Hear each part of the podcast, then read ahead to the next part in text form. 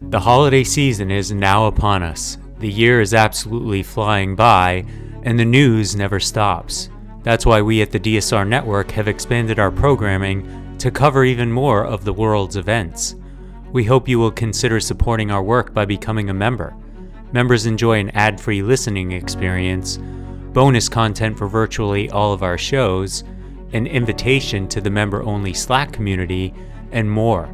Best of all, if you become a member in the month of November, you can take 50% off the membership price for the first month. Visit thedsrnetwork.com slash buy and enter code STUFFING at checkout. That's thedsrnetwork.com slash buy and code STUFFING. Thank you very much for your support.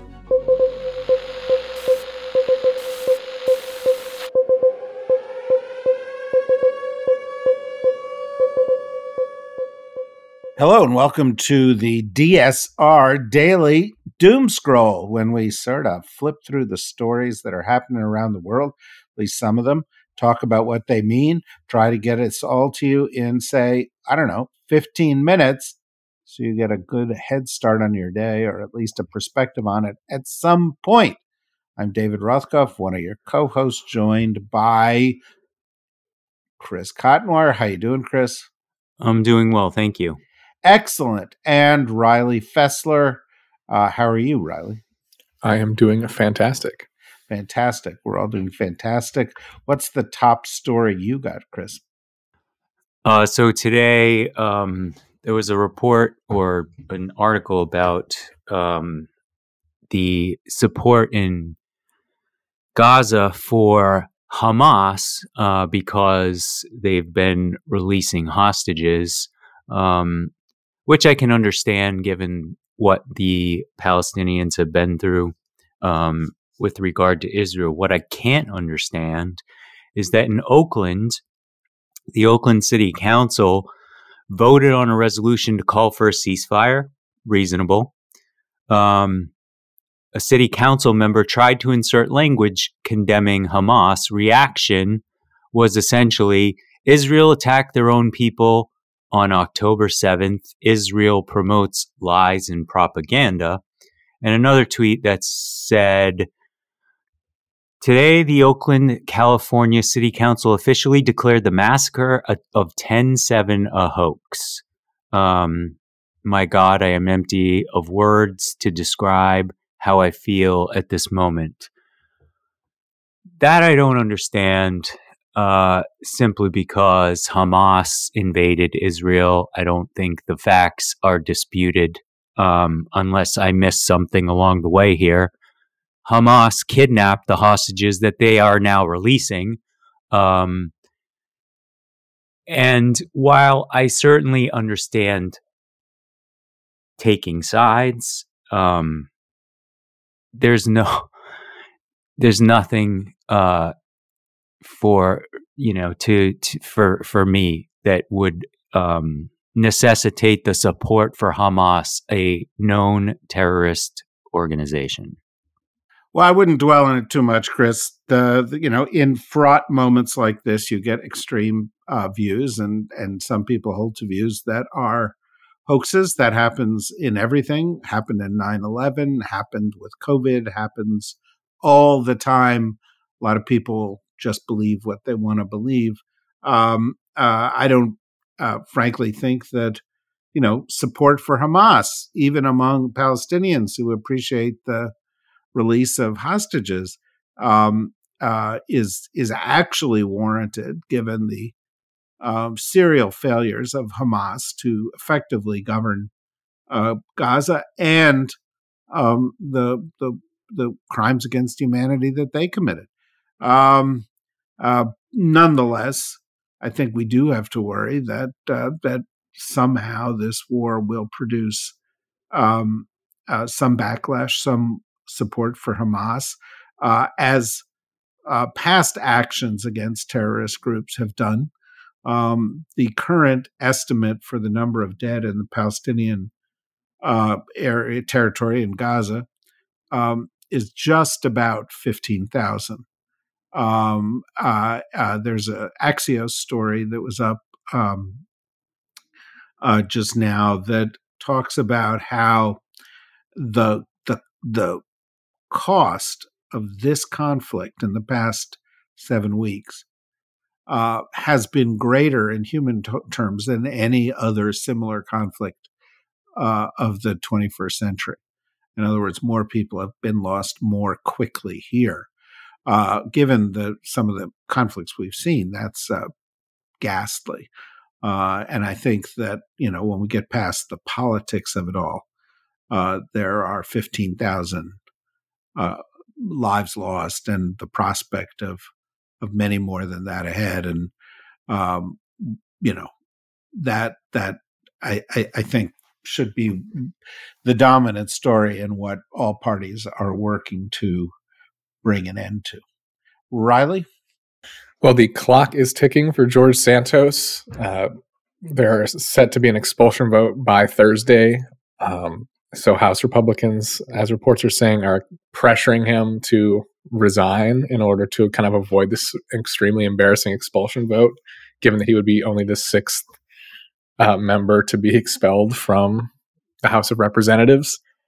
Uh, despite that, he has repeatedly said that he will not resign. Um, so we have some kind of information from Republicans in the House. The uh, Republican Study Committee Chair Kevin Hern described multiple calls between Johnson and Santos, uh, with Johnson essentially just urging him to resign. Um, but Rep. Lisa McClain um, has said there's been some debate among Republicans whether or not he has been given due process. I would be curious to see what else they would like to have this go through for it to be considered due process. Uh, and then another sticking point was they some apparently feel that it is unequal treatment given that Senator Bob Menendez has not been expelled for his um, corruption charges or the corruption investigation ongoing there. So curious to see where this goes, and I think it's fascinating to see the kind of the different reactions, given that it's so clear that he is guilty of what he's been doing. Uh, yeah, well, it is clear, you know, due to the findings of the ethics committee, and I think um, many people felt that was sufficient uh, due process for the Congress's assessment. Uh, some, I suppose, will argue that he should have due process in the courts um, before a decision is made. But I suspect that what's going to happen on Thursday is that there will be a, a sufficient majority to expel him. Um, and, you know, it'll be high time. This is a guy who should have been out of there long ago. Um, he's not just a crook. He's kind of psychotic. I mean, if you listen to him talk about this stuff, he is delusional big time. Um, and um, uh, he will go down in history, folks. Mark it down as one of the worst members of the United States Congress, and that's saying something when you consider some of the folks who re- will remain behind him or who've been there prior to him. Chris, in a scene out of uh, Back to the Future and on the eve of the COP28 summit, uh, a Virgin Atlantic flight flew from uh, London to New York on um, waste, trash, I like to think, uh, waste fats and plant sugars. Um, it's sustainable aviation fuel. Um, and while at this point less than 1% of airplanes are using uh, this solution, it's certainly uh, an encouraging sign um, as uh, jet fuel is made primarily of kerosene and emits uh, a ton of uh, carbon. Um, so you know we'll we'll see where this goes. If you're interested in um, what comes out of COP28, Reuters has a very good explainer on uh, on the upcoming summit, and we have that link. And we also, of course, have our own uh, COP28 series which uh, the final two parts of the series will be uh, released um, today and tomorrow. Um, and those discussions feature um, panels that are hosted by David Sandalow. And part one of that discussion will include an interview um, from uh, Hannah Al Hashimi. Yeah, David Sandalow was a senior official in the Obama administration. He's a leader in the area of uh, uh, climate and energy issues. He'll be uh, releasing a report at the uh, COP28 meeting about uh, the intersection of artificial intelligence and climate issues, which should be watched, followed closely. Um, I think that's one of the things that one needs to know about COP as a process. It has become sort of the place to go every year for the climate community. And so, if um, uh, the outcomes are not all that you want, uh, there is a lot of dialogue. There's a lot of developments that are happening in and around the meeting that should be followed because they represent different threads of progress uh, or different efforts to solve problems. Um, and uh, we'll follow it all closely, and then uh, we will follow up our Road to COP28 series with a, uh, another series that'll look at its uh, aftermath and next steps, and do so again with leading experts. So keep an eye out for that. Riley? So the CDC released new data on uh, life expectancy in the United States from 2022, and it unfortunately did not contain any real positive news. Uh, while we did rebound from the worst phase of the COVID pandemic, um, it was really only a partial recovery. Um, the rebound regained less than half of the years lost during the pandemic.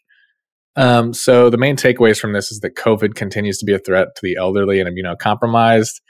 Um, but in addition to that, drug overdoses, homicides, and chronic illnesses continue to be kind of the long term factors that make the US an outlier among wealthy nations in terms of life expectancy. Um, we don't really know how our recovery compares to most countries, as not not many have published their results from 2022 yet, but the ones that have all show a faster recovery. Uh, Sweden is back to the same life expectancy from pre-COVID, while Belgium, Denmark, and Norway are all just slightly lower expectancy than pre-pandemic levels. So not a really a great look in terms of how our how our country has recovered from COVID. Um, but it, at least there is recovery there. Yeah, uh, that's really depressing, Riley. Uh, and uh, you know, Chris and I are older than you, and so shortened lifespans, you know, mean more to us than they they probably do to you. Um, but folks, that's why we try to keep this podcast to 15 minutes, so that of the time you have remaining, uh, you're not spending all of it listening to us. Chris, this is a story I almost skipped over, but um, but I I wanted to raise it. So, um, U.S. military Osprey aircraft crashed off the um, coast of Japan. Uh, there were six crew members on board, with one confirmed dead. Um, the Osprey is a hybrid aircraft that can uh, hover like a helicopter, but also flies like a regular airplane. Um, the significance of this event is is frankly that um, there's been a or a, as far as airline and aircraft disasters, um, sort of a spate of these uh, crashes where there was an incident, um, a fatal crash in Okinawa in 2016. Um, so you know, just just another another story out there uh, regarding sort of our technology and military. Um, you know, and we'll see what at, when what ends up happening with the Osprey aircraft. Uh, yeah, well, uh, you know, uh, I think the big story within aviation safety is that aviation is safe. Uh, and the reality is that, particularly in terms of you know uh, commercial airlines, uh, the number of accidents that take place, knockwood, spit, spit, are very, very, very low um, uh, compared to what they were a couple of decades ago. The Osprey has been a plane that has been plagued with problems like this. For those of you who don't know how the Osprey works, it, it has these very, very big propellers uh, that can point forward or point up. So the wings tilt upward, and it becomes, in that respect, a little bit like a helicopter for vertical takeoffs and landings. Uh, or they can then tilt forward so it can fly like a regular plane uh, at a higher speed. uh, uh, the number of crashes with regard to ospreys have have been uh, limited. Uh, but you know, another thing that this brings up is that um, people in, in in military service undertake greater risks than the rest of us when they fly. Uh, and there there was an accident in the, the Mediterranean not too long ago, uh, uh, and uh, so the you know the risks undertaken by those in the military are not always in conflict zones, and that's something I think we should appreciate. Riley. So some good news to round out the the daily. Uh, Turkey has told Sweden that it expects to ratify uh, their accession to NATO within weeks, according to Sweden's foreign minister. Um, so, for those of you who haven't been following this, Turkey endorsed Finland's NATO bid in April, uh, but kept Sweden waiting. Uh, they had concerns for both countries over their treatment of groups that Turkey deems as terrorist groups. Um, and then, especially in Sweden, concerns centered around the Kurdistan Workers' Party, which is considered a terrorist organization by the EU and US. Uh, but Sweden has since passed a new anti terrorism bill and uh, lifted arms export restrictions on Turkey.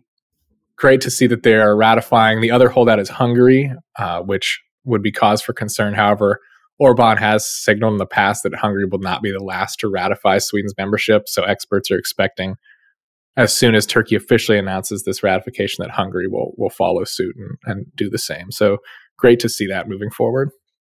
Positive to see it. Orban, of course, stirring up trouble in regards to uh, Ukraine.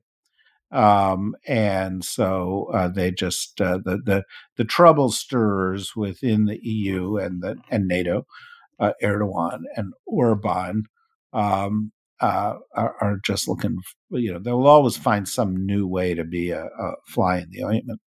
Uh, and we'll track it here, uh, just as we do each and every day, just as we'll do tomorrow. But for today, thank you, Riley. Thank you, Chris. Thank you, everybody, for listening. Um, and good luck with the remaining 23 hours and 45 minutes of your day. Bye.